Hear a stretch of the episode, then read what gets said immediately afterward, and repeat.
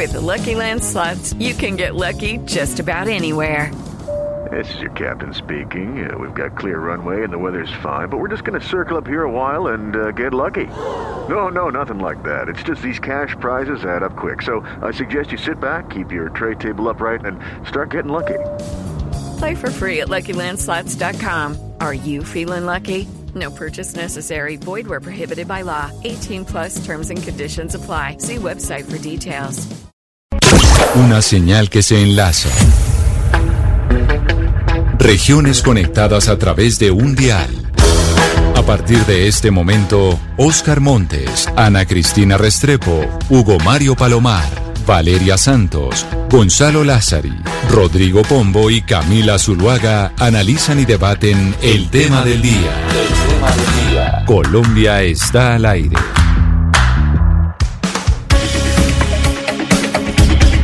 12 del día 16 minutos y nos adentramos precisamente en nuestro tema principal. Y hoy quisimos eh, hablar de Alex Saab y queremos darles una explicación a ustedes, a los oyentes, para que entiendan quién es este señor, cuál es su historia y por qué se habla de que puede estar poniendo en jaque al gobierno de Nicolás Maduro en Venezuela. Porque oímos hablar de que Baltasar Garzón, el abogado y ex juez español, asumió su defensa. Eso se conoció eh, esta semana, pero también se supo que Cabo Verde, el gobierno eh, de Cabo Verde dio la autorización para que fuera extraditado. Toca esperar qué dice la justicia. Así que hoy les tenemos una explicación para que ustedes puedan entender específicamente de qué se trata este caso de Alex Saab. Y yo creo, Oscar Montes, en Barranquilla, que tenemos que empezar por su ciudad, por los orígenes. ¿Quién es el señor Alex Saab? Así es, Camila. Mire, Alex Saab Morán es un empresario barranquillero de 48 años, hijo de un inmigrante sirio-libanés, quien comenzó su carrera en los negocios como un comerciante corriente vendiendo camisetas y ropa y otros artículos. Con esto logró un éxito parcial, pero después perdió mucho dinero Camila y ello le impidió convertirse en el gran millonario que siempre quiso ser. Pero Oscar, ¿y entonces cómo se vuelve Alex Saab este gran millonario? Porque este gran millonario porque hablamos de incautación de una cantidad de bienes en Barranquilla por millones eh, de dólares. ¿De dónde sacó toda la plata el señor Saab? Camila, él logró entrar al mundo de los negocios oscuros y de muchos dígitos cuando conoció y se involucró con un socio y amigo llamado Germán Enrique Rubio, quien después cambió su identidad por la de Álvaro Pulido después de que fuera investigado por narcotráfico 20 años atrás y pretendiendo rehacer su vida se involucró con el gobierno de Venezuela. Ahí es cuando él se convierte en un amigo del gobierno venezolano, Camila.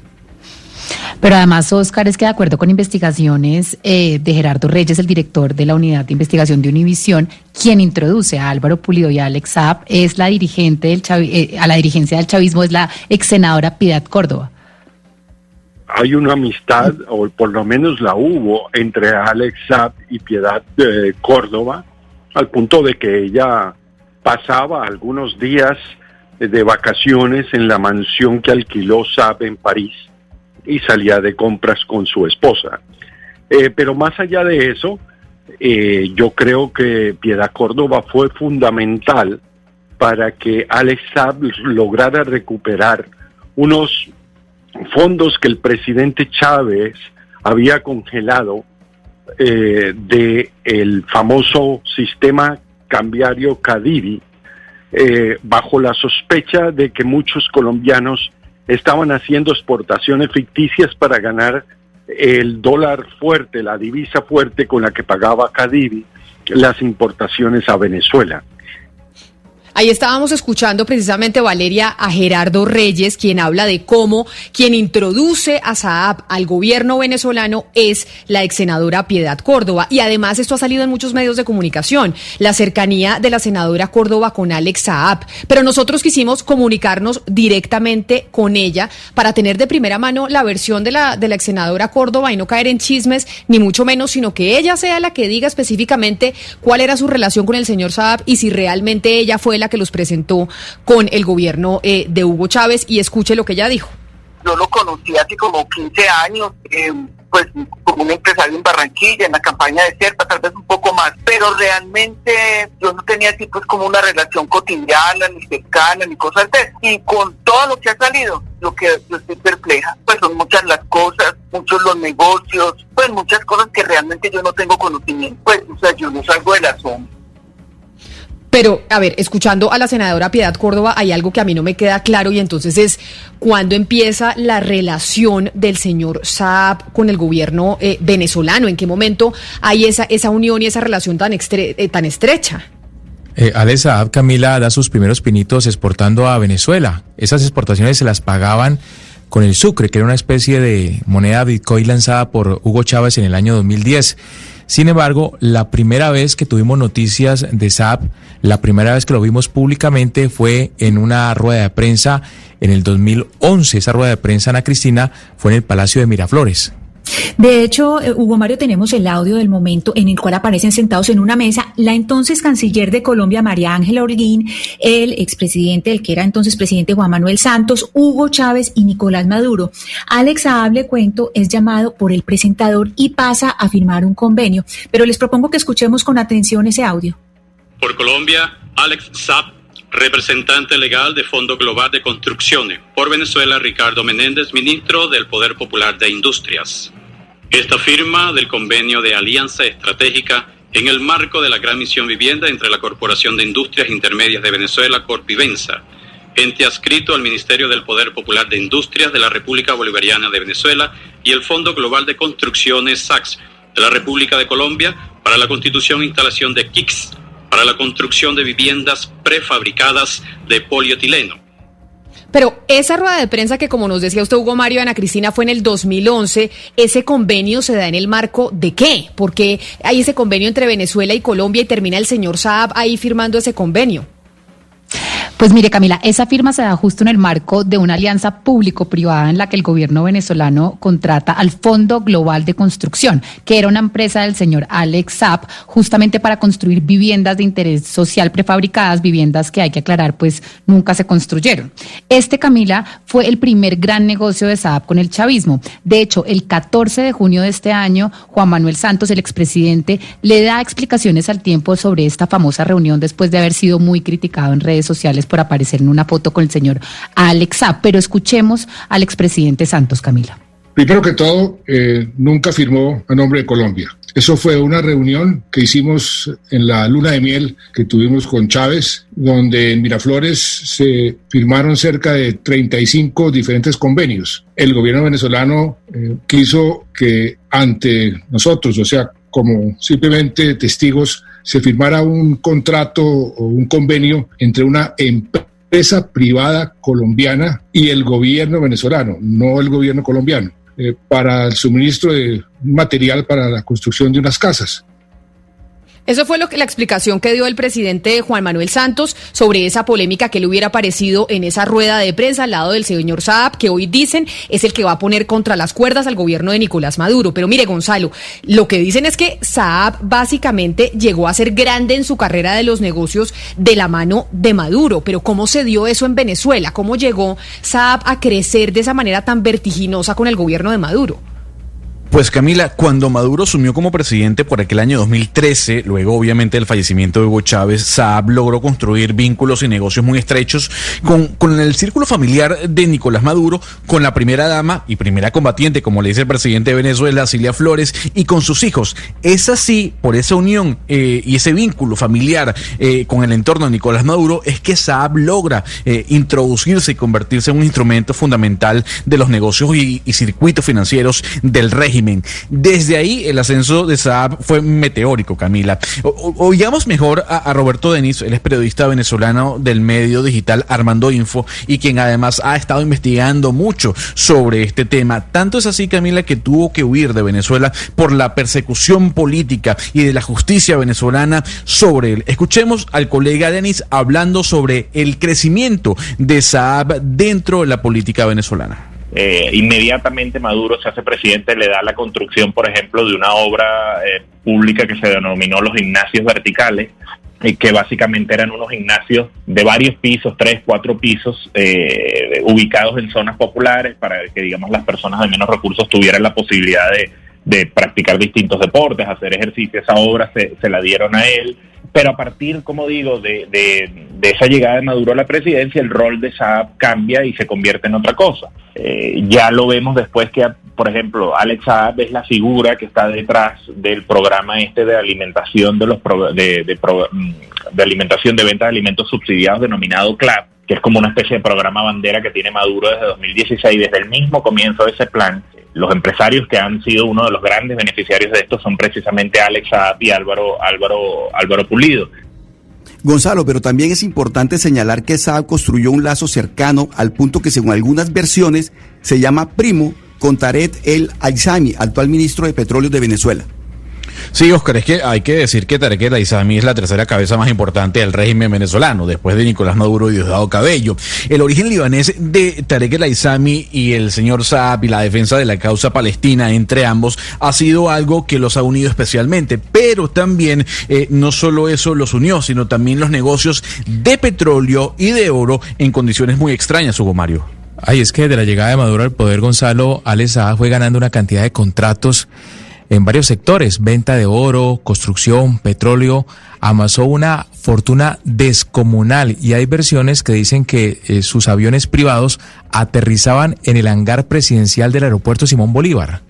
Sí, pero además, mire, Mario, ahí lo que oíamos del, del periodista venezolano es que aquí la palabra clave son los CLAP porque ahí es donde básicamente pues se tuerce la suerte de Alex Saab, que los CLAP son los comités locales de abastecimiento y producción. Pero Ana Cristina, hemos oído hablar mucho de los CLAPs. Expliquémosle a los oyentes cómo podríamos definir qué son los CLAP.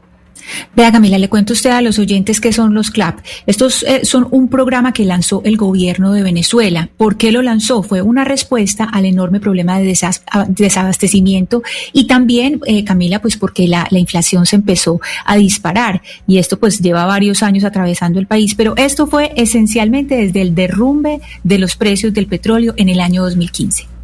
Pero es que Ana Cristina, con los CLAP lo que buscaba Maduro era intentar abastecer a la población con una distribución masiva de mercados, las cajas de comida eh, a aquellas personas que no tenían la posibilidad de poder comprar los alimentos porque no había en los mercados. Y detrás de todo ese negocio de las cajas de comida de los CLAPs estaba Alep Saab.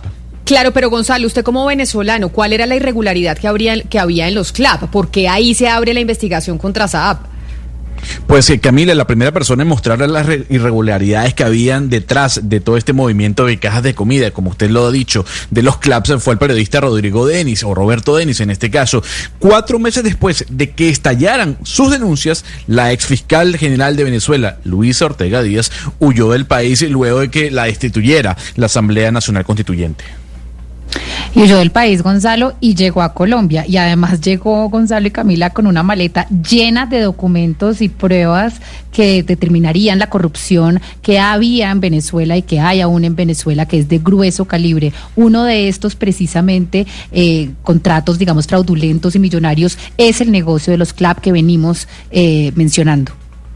Pero lo cierto del caso Valeria es que el periodista Roberto Denis mostró contratos enormes del año 2016 entre el gobierno y la compañía Group Grand Limited, misteriosamente constituida por Shadi Naim Saab, el hijo de Alex Saab. Pero entonces, a ver, Gonzalo y Valeria, básicamente lo que tiene y lo que hizo que la justicia norteamericana e incluso también la justicia colombiana pusiera, que pusieran sus ojos sobre este barranquillero, sobre Alex Saab, fueron precisamente esos clap y la comida podrida que había dentro de los clap. Así es, Camila, y es que un año después de que llega la fiscal Luis Ortega Colombia en septiembre del 2008, la policía llega a la casa del señor Alex A, pues a capturarlo. Pero vaya sorpresa cuando llegan, Camila, el señor ya se había ido y se había fugado con toda su familia. Lo que denuncia Gerardo Reyes, el periodista de Univisión, es que SAP fue alertado, Camila, antes de que se emitiera la orden de captura y se logra fugar del país. Se supone, según, digamos, esta denuncia del señor Reyes, que el abogado de la Fue el que le avisó a Saab que tenía esta orden de captura. El señor de la Espriella, que irónicamente ha sido un fuerte opositor del régimen de Maduro, pues fue apoderado durante varios años del empresario Saab. Jaime Belli, eh, Camila afirmó que Saab le había pagado 12 millones de dólares de honorarios a de la Espriella. El abogado acepta haber sido apoderado de Saab, pero niega, niega esta cifra revelada por Belli. Escuchemos al señor de la Espriella, Camila. Soy abogado penalista, los penalistas defendemos gente.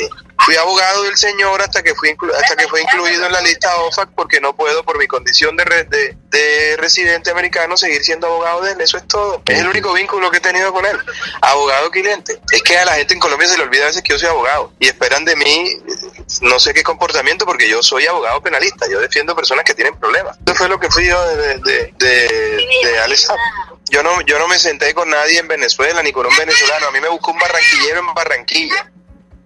Pero volvamos, Valeria, al periodista Gerardo Reyes, investigador de Univisión, quien eh, dice que una trabajadora del bufete de abogados de, de la Espriella, con información de un policía, es quien habría alertado a Saab. Reyes cuenta la historia. Oigamos este audio donde él mismo nos lo narra. Sí, se trata de una abogada, María Paula Escorcia, de la oficina de, de la Espriella, quien fue contactada por un policía que estaba muy enterado de la investigación que se llevaba a cabo contra eh, Alex Saab y sus familiares por lavado de dinero y posiblemente por conexiones con terrorismo en el caso de Alex Saab. Pues este policía contactó a esta señora que la había conocido en un curso de criminología años antes y le dijo que él tenía mucha información, pero le adelantó que mandara de vacaciones, esa fue la expresión, a la familia SAP porque venía una operación inminente de arresto de Alex, sus familiares y algunos de los colaboradores. Pero, pero mire, Valeria, ahí que estábamos escuchando al periodista Gerardo Reyes de Univisión, básicamente oímos a Belardo de la Espriella decir que él solo era abogado y que él conoció a Saab en Barranquilla y que a la gente se le olvida que Abelardo de la Espriella es un abogado. Sin embargo, esto que está diciendo Gerardo Reyes es que una abogada que trabaja con Abelardo de la Espriella básicamente hizo todo para alertar, para alertar a Saab y que Saab se fugara de Colombia. Pues sí, Camila, y es que esta denuncia pues de Univisión es muy grave porque al final pues esta abogada María Paula Escorcia eh, pues dice Univisión que fue, digamos, autorizada por su jefe Abelardo de la Espirella para darle un iPhone al policía que, se, que para que se comunicara con ella y supuestamente este es el policía que le anuncia que viene una orden de captura. El policía fue condenado por cohecho, Camila, no se ha condenado, digamos, a nadie de la oficina del doctor de la Espriella. Hay que recordar que para el cohecho pues se necesitan dos, ¿no? El que da y el que recibe. Pero bueno, finalmente el 26 de septiembre, Camila, cuando la abogada ya había recibido la información sobre la investigación confidencial, es que la abogada se va a donde la policía y dice, ay, tengo un policía que me está, eh, digamos, extorsionando. Entonces, pues aquí es donde está el meollo del asunto. Digamos, el, abogado de la Espriella tiene otra versión, pero escuchemos a Gerardo explicarnos esto mejor, Camila. Esta joven abogada de entonces 26 años, esto ocurre en el a mediados de 2018, eh, se dirige a sus jefes, en este caso uh, de la Espriella, y le pide instrucciones de qué hacer. De la Espriella o los directores de la oficina le dicen que le siga el juego, que le siga la corriente, exactamente la expresión, al policía a lo cual ella pues eh, llama, continúa en contacto con el policía y se reúnen el 2 de septiembre en las oficinas de De la Espriella en Bogotá, eh, graban la, la conversación y en esa conversación él le adelanta muchos detalles de eh, lo que estaba pasando dentro de la investigación y le reitera que viene una operación. La oficina de la Espriella, de la Espriella, en lugar de poner en conocimiento de las autoridades inmediatamente lo que estaba pasando, eh, continuaron en contacto con él, le regalaron un celular y continuaron recibiendo información. Esa es su versión, claro está, pero es que de llegar a comprobarse lo que acaba de decir Reyes sería muy grave, porque Camila, penalmente estaríamos hablando de obstrucción a la justicia. No, y es que por eso que usted menciona, Ana Cristina, es que nosotros quisimos que el propio abogado Abelardo de la Espriella nos diera su versión sobre este tema. A través del equipo de producción eh, de este programa lo contactamos y nos respondió muy molesto que Saab tiene nueve meses de no estar en Colombia y que no se puede volar quien no, quien no está en el país. Esa fue la respuesta que le dio Abelardo de la Espriella al equipo de producción que no nos quiso dar eh, otra versión. Pero entonces, Ahora, ya que hicimos todo este recuento, que sabemos lo que ha pasado con el señor Saab, en este momento, ¿qué es lo que está pasando con el señor Saab, Oscar? ¿Cuál es el último capítulo de este barranquillero, de este compatriota suyo? Pues Camila, el último capítulo de la novela Saab que tenía circular roja de Interpol es su captura el pasado 12 de junio en Cabo Verde, una pequeña isla del noroccidente de África. Desde ese momento Saab se convierte en un botín judicial y político muy atractivo, Camila. Oscar, que a los dos días de esa detención, el gobierno de Venezuela, a través de, la cuenta de Twitter del canciller Jorge Arreaza, publica un documento en el que dice que Saab es un agente del gobierno venezolano y que tiene además estatus diplomático y pide que lo liberen. Incluso, eh, Camila, oyentes, miembros de la mesa, escuchemos al periodista de Cabo Verde, Moisés Sebore, quien nos contó una movida muy astuta de Venezuela en la isla una vez Saab fue detenido. No caso concreto da Venezuela, sabemos que esteve aqui o embaixador eh, da Venezuela no Senegal. Ele esteve cá, fez contactos, inclusive com Alex Saab.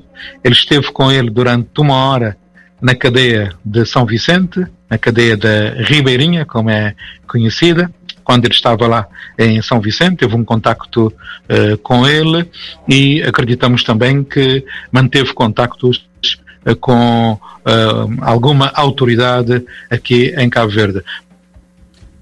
Lo cierto, Camila Gonzalo, es que Estados Unidos pidió en extradición al señor Zap. Los abogados de Zap han interpuesto ya dos recursos de habeas corpus que ya fueron negados por el Tribunal Supremo de Cabo Verde.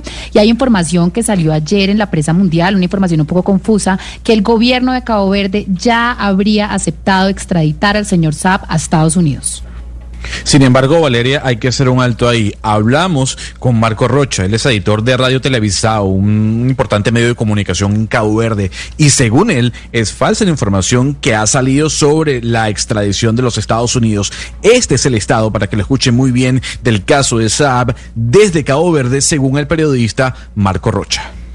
Esta es una información que no corresponde a la verdad, eh, pero el ministro de las Relaciones Exteriores ha dicho hoy que eh, Cabo Verde no ha recibido ninguna, eh, ningún pedido de extradición de Alex Saab.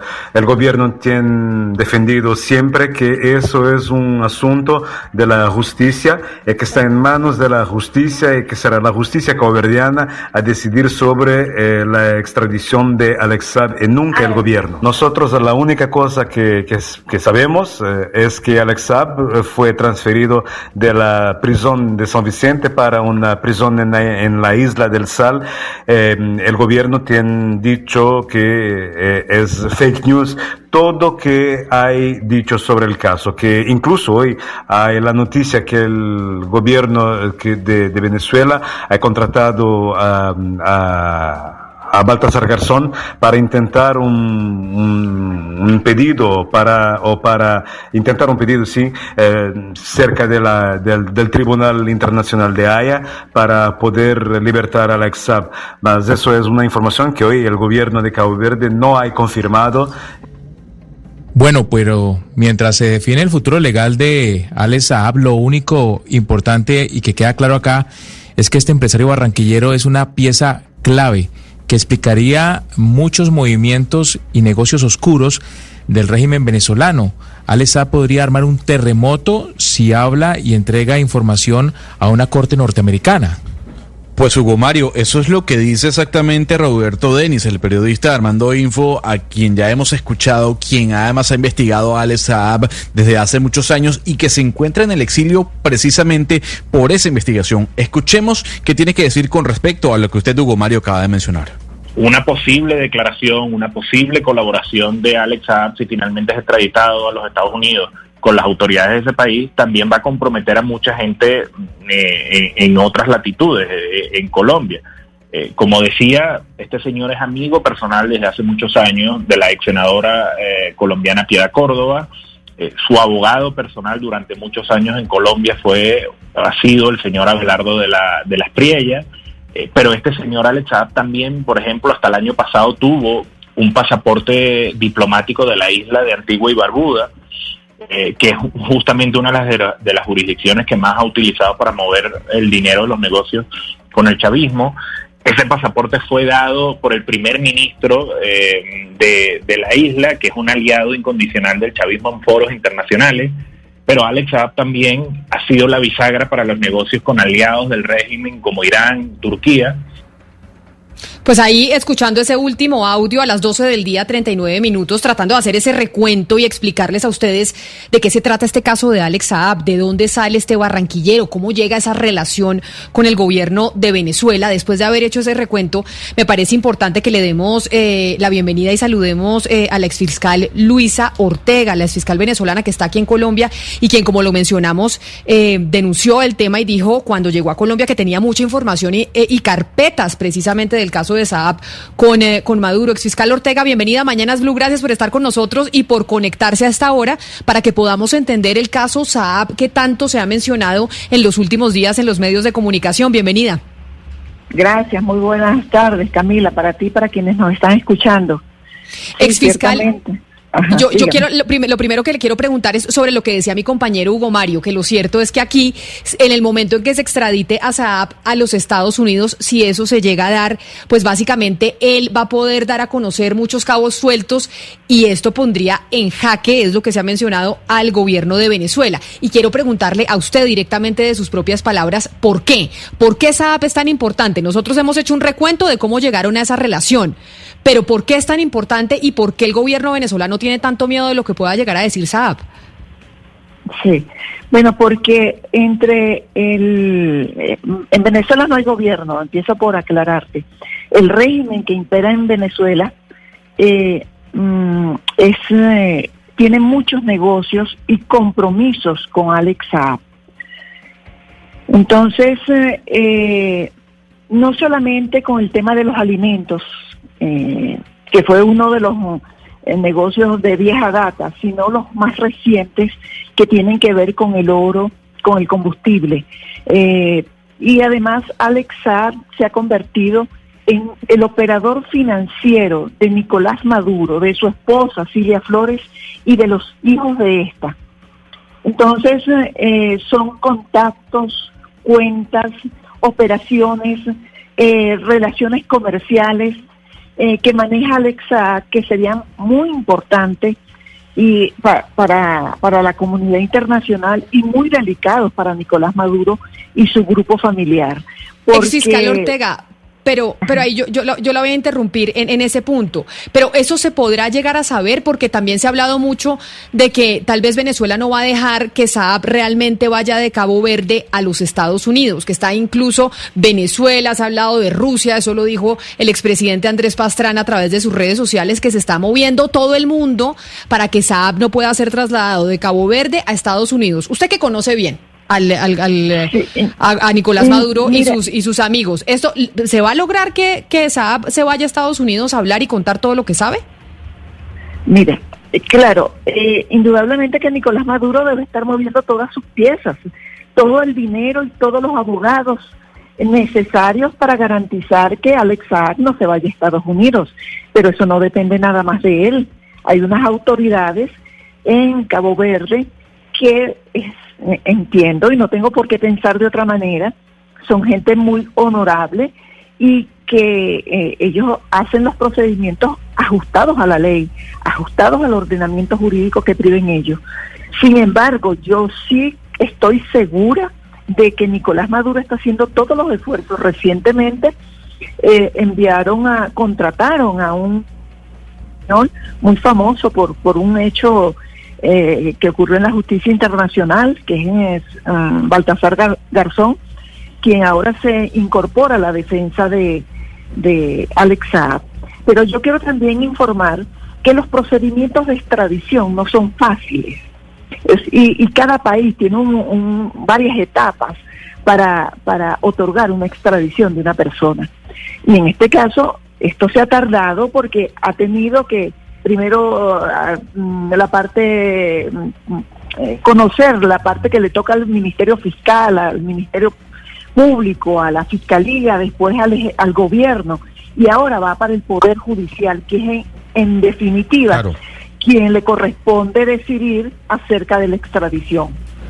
Claro, doctora Ortega. Eh, yo, yo, yo le quiero interrumpir ahí porque le voy a preguntar como venezolano eh, y tiene que ver con lo que significa que hable o no Alex Saab. Algunas personas dicen que Alex Saab habla y va a caer el régimen. Otras personas como yo, piensa que no va a pasar absolutamente nada. ¿Usted cree que si Alex Saab declara en los Estados Unidos el régimen de Nicolás Maduro cae?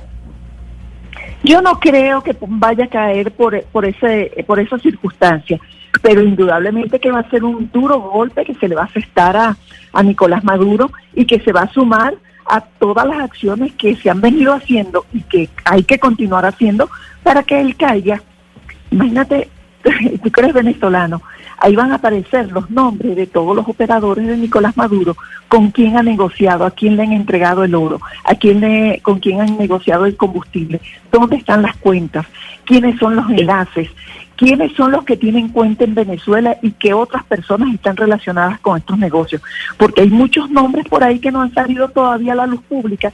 Yo estaba viendo, incluso lo tengo aquí en mis manos, que hay mucha gente, como por ejemplo te voy a señalar aquí una persona, hay uno de los socios de ellos que se llama Santiago Categui Pinto, un venezolano, venezolano español, vive en Venezuela, que es parte de esta trama de corrupción también y que hasta ahora ha pasado por debajo de la mesa y así como él hay muchos.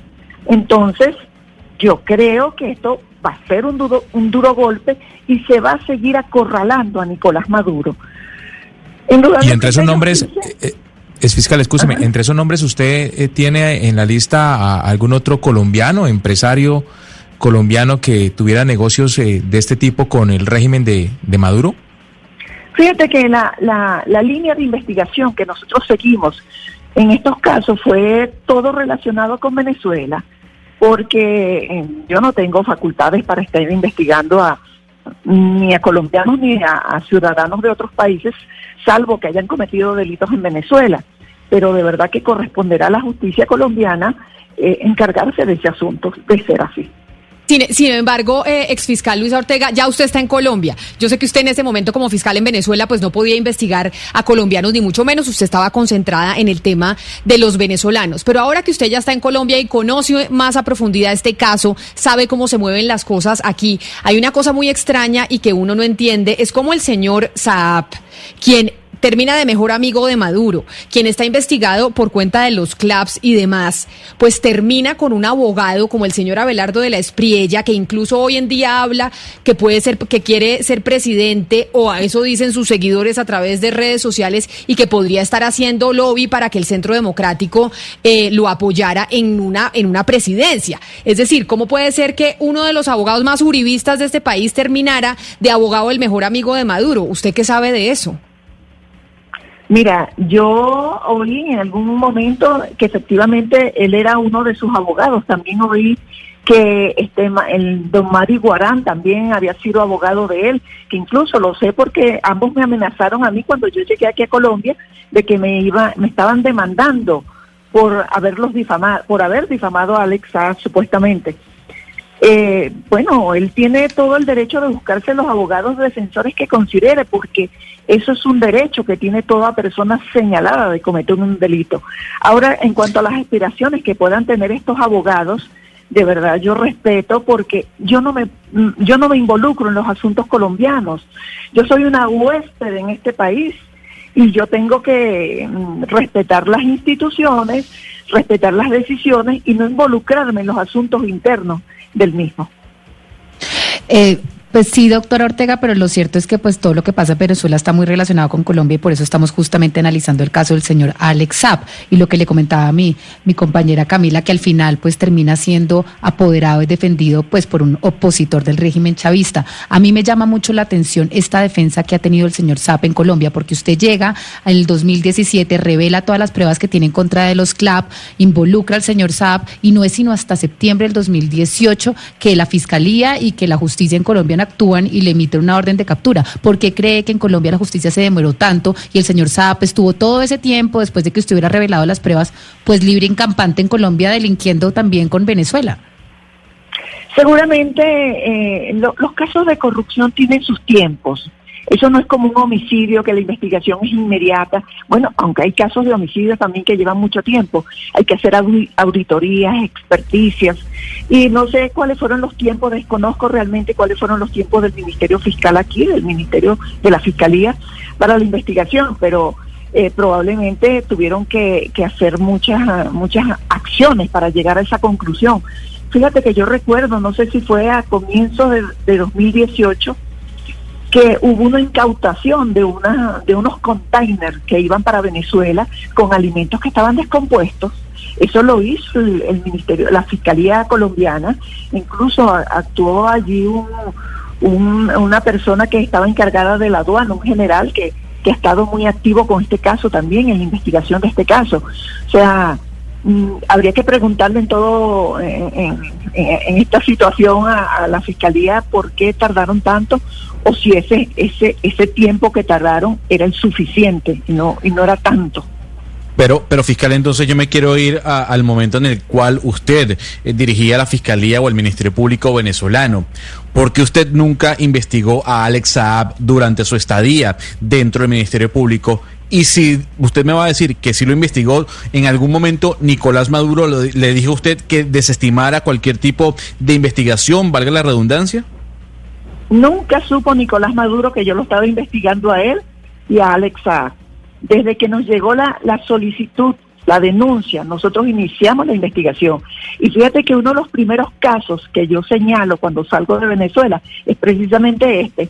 Este y el de Odebrecht, aunque ya el de Odebrecht, Nicolás Maduro se enteró de que yo lo estaba investigando. ¿qué me vas a preguntar? No, no, pero ahí, ahí le pregunto, eh, fiscal, cuando usted sale de Venezuela muestra la denuncia, pero la pregunta es, dentro del momento en el cual usted dirigía el Ministerio Público, ¿por qué nunca se publicó la denuncia? ¿Por qué nunca se publicó la investigación que estaba eh, usted realizando, dirigiendo frente a Alex Saab en el año 2013, 14, 15? No, esta investigación la comenzamos en el 2016, porque los CLAP se inicia en el 2016. El anuncio que hace Nicolás Maduro de comenzar a implementar los CLAP fue en el 2016. Con posterioridad a ese anuncio es que nosotros iniciamos la investigación. Respecto a decir, anunciar que yo estaba investigando los CLAP, si usted es venezolano debe recordar que todas las investigaciones que yo anuncié, que donde se comprometía la responsabilidad de ministros del gabinete de Nicolás Maduro, todas fueron obstaculizadas. Una de ellas es la de Jaime Eltrudi, que ahorita le congelaron en Suiza. Esa investigación la, hicimos nosotros y esa solicitud la, la hicimos nosotros. Y cuando pretendimos imputar a la familia de Jaime Eltrudi, tuvimos todos los obstáculos y no pudimos hacerlo. Igual pasó con Carlos Osorio, el ministro de Alimentación, igual pasó con Eugenia Sader, ministra de, de la Salud. No pudimos avanzar en la investigación porque cometimos el, error de hacernos público. Entonces, como Pero, Brecht, ajá, dígame. Pero, exfiscal, en este, en este momento usted dice, allá no pudimos avanzar porque cometimos el error de hacerlo público. Usted ya está aquí en Colombia hace un buen tiempo. ¿Usted está colaborando con autoridades de otros países? Y le pregunto, por ejemplo, con las autoridades de Cabo Verde, con los Estados Unidos, con Bélgica. ¿Usted está colaborando en estas investigaciones que vinculan al barranquillero, al colombiano Alex Saab, con Nicolás Maduro, la corrupción de los CLAP y demás? ¿Usted en este momento está en colaboración con esos gobiernos para aportar información? Claro, he aportado todas las informaciones, toda la información necesaria que compromete la responsabilidad de Alex que pese a que es colombiano, él cometió un delito en Venezuela, en mi país. Por eso yo lo, yo lo investigué, por eso lo estoy investigando y todas las, eh, todas las pruebas que han llegado a mis manos yo las he compartido. Doctor Ortega, usted que es la persona que conoce el expediente, conoce las pruebas, conoce el caso y conoce además la justicia, ¿usted cree que en Cabo Verde qué va a pasar? Porque cuando uno mira esto, pues uno mira que esto se volvió ya es un tema geopolítico. Ahí está metido Rusia, está metido Irán, está metido China, está metido Venezuela, Estados Unidos, Colombia. Esto ya se volvió un tema pues geopolítico con una presión muy grande ante, ante, la, ante el gobierno de Cabo Verde. ¿Usted qué cree que va a pasar? Yo estoy convencida de que eh, Alex lo van a extraditar a Estados Unidos. Pero estos son tiempos que se requieren. Eh, todo el tiempo que ha pasado hasta ahora ha sido el necesario para que eh, se arme el expediente. Hubo que esperar que llegara la solicitud de extradición, porque es lo que tenía una alerta roja. Eh, luego de la alerta roja llega el proceso de extradición. El Ministerio Fiscal, el procurador de Cabo Verde lo revisó y dijo que estaban los extremos legales llenos, es decir, que lo aprobaba, lo, lo pasó al gobierno y el, la ministra de Justicia también dijo que estaba conteste con el procedimiento. Ahora viene el Poder Judicial, o sea que, que es la última instancia eh, que, que le corresponde decidir. Y en este caso, eh, eh, de la decisión que adopte el Poder Judicial, tiene una apelación a, lo que llaman a la sala plena. Eh, probablemente surjan otros recursos, porque el derecho no, no es como las otras ciencias que son exactas, sino que, bueno, pueden surgir otros recursos. Yo oí esta mañana que van a acudir ante la eh, cu- el Tribunal Internacional de Justicia en La Haya. Eh, De verdad que no, no entiendo eh, bajo qué figura van a acudir, pero es probable que también ocurra eso. Los que están, esto es una pelea de quienes quieren que se vaya para, para Estados Unidos y quienes no quieren que se vaya para Estados Unidos. Entonces, esos, los que no quieren, indudablemente representan una, una, un grupo de delincuencia organizada que van a hacer todo lo posible para que la extradición de Alex Saab no se produzca. ¿Por qué? Porque los va a poner en evidencia y lo va a desmantelar parte de esta banda delincuencial que está funcionando, que opera desde Venezuela hacia el mundo. Exfiscal Ortega, yo, yo le quisiera preguntar por los países, es decir, aquí hay unos países muy claros que son los que están involucrados eh, en este caso de Saab, pero hay países de los que no sabemos que hayan requerido información de usted y que usted o se la haya negado o simplemente eh, esos países pues no han hecho público ese requerimiento de información. Mira, no sé, eh, ahí, ahora yo estoy orientando la investigación que también en Chile resulta que hubo compra de alimentos y estamos ah, investigando, claro, ahora con todas las limitaciones, pero estamos investigando para ver qué relación también hay con Chile, eh, en México también, es más, nosotros presentamos allá una, una denuncia eh, y en otros países de, de, de, Europa, Bélgica también. Sí. Eh, Es, fis- es fiscal Ortega, ta- ta- tan grave como las relaciones y negocios oscuros entre el régimen de Maduro y el señor Alex son las acusaciones contra el gobierno venezolano eh, de parte de Estados Unidos por presuntos eh, nexos con grupos de narcotraficantes, con tráfico de estupefacientes que incluso involucran a la cúpula militar del, vecino país. ¿Usted hoy qué puede aportar a la justicia eh, americana sobre ese tráfico de drogas en el que estarían participando miembros del gobierno de Maduro y de la cúpula militar? Bueno, esas son informaciones que eh, no, no suministro públicamente. Pues sí, Hugo Mario, es que le estaba pidiendo usted mucho a la exfiscal eh, Luisa Ortega, básicamente que le viniera Claro. a contar aquí en los micrófonos de Blue Radio qué era lo que iba a decir allá en Estados Unidos sobre el tema de Maduro y Alex Saab. Eso era lo que usted quería. Claro. Pero, pero no, yo simplemente le, le- le preguntaría a la, a la exfiscal si es eh, evidente que existen eh, nexos entre la actividad del narcotráfico y el gobierno del vecino país. Sí, indudablemente, Venezuela es un tránsito de la droga, eso es un secreto a voces.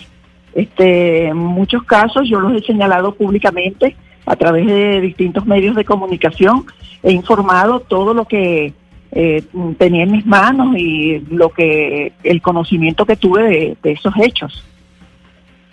Pues exfiscal Luisa Ortega, queríamos, eh, gracias por, a- por habernos atendido, por aceptar estas preguntas, por ayudarnos también a explicarle a los oyentes que se conectan con nosotros de qué se trata este caso de Alex Saab, porque sí lo vemos en los titulares de prensa, lo escuchamos en televisión, en radio, etcétera, etcétera, y pues es una historia larga y compleja que a veces es difícil de entender cuando no se hace un resumen. Así que le agradezco enormemente haber estado con nosotros y haber aceptado esta entrevista. Feliz día para usted.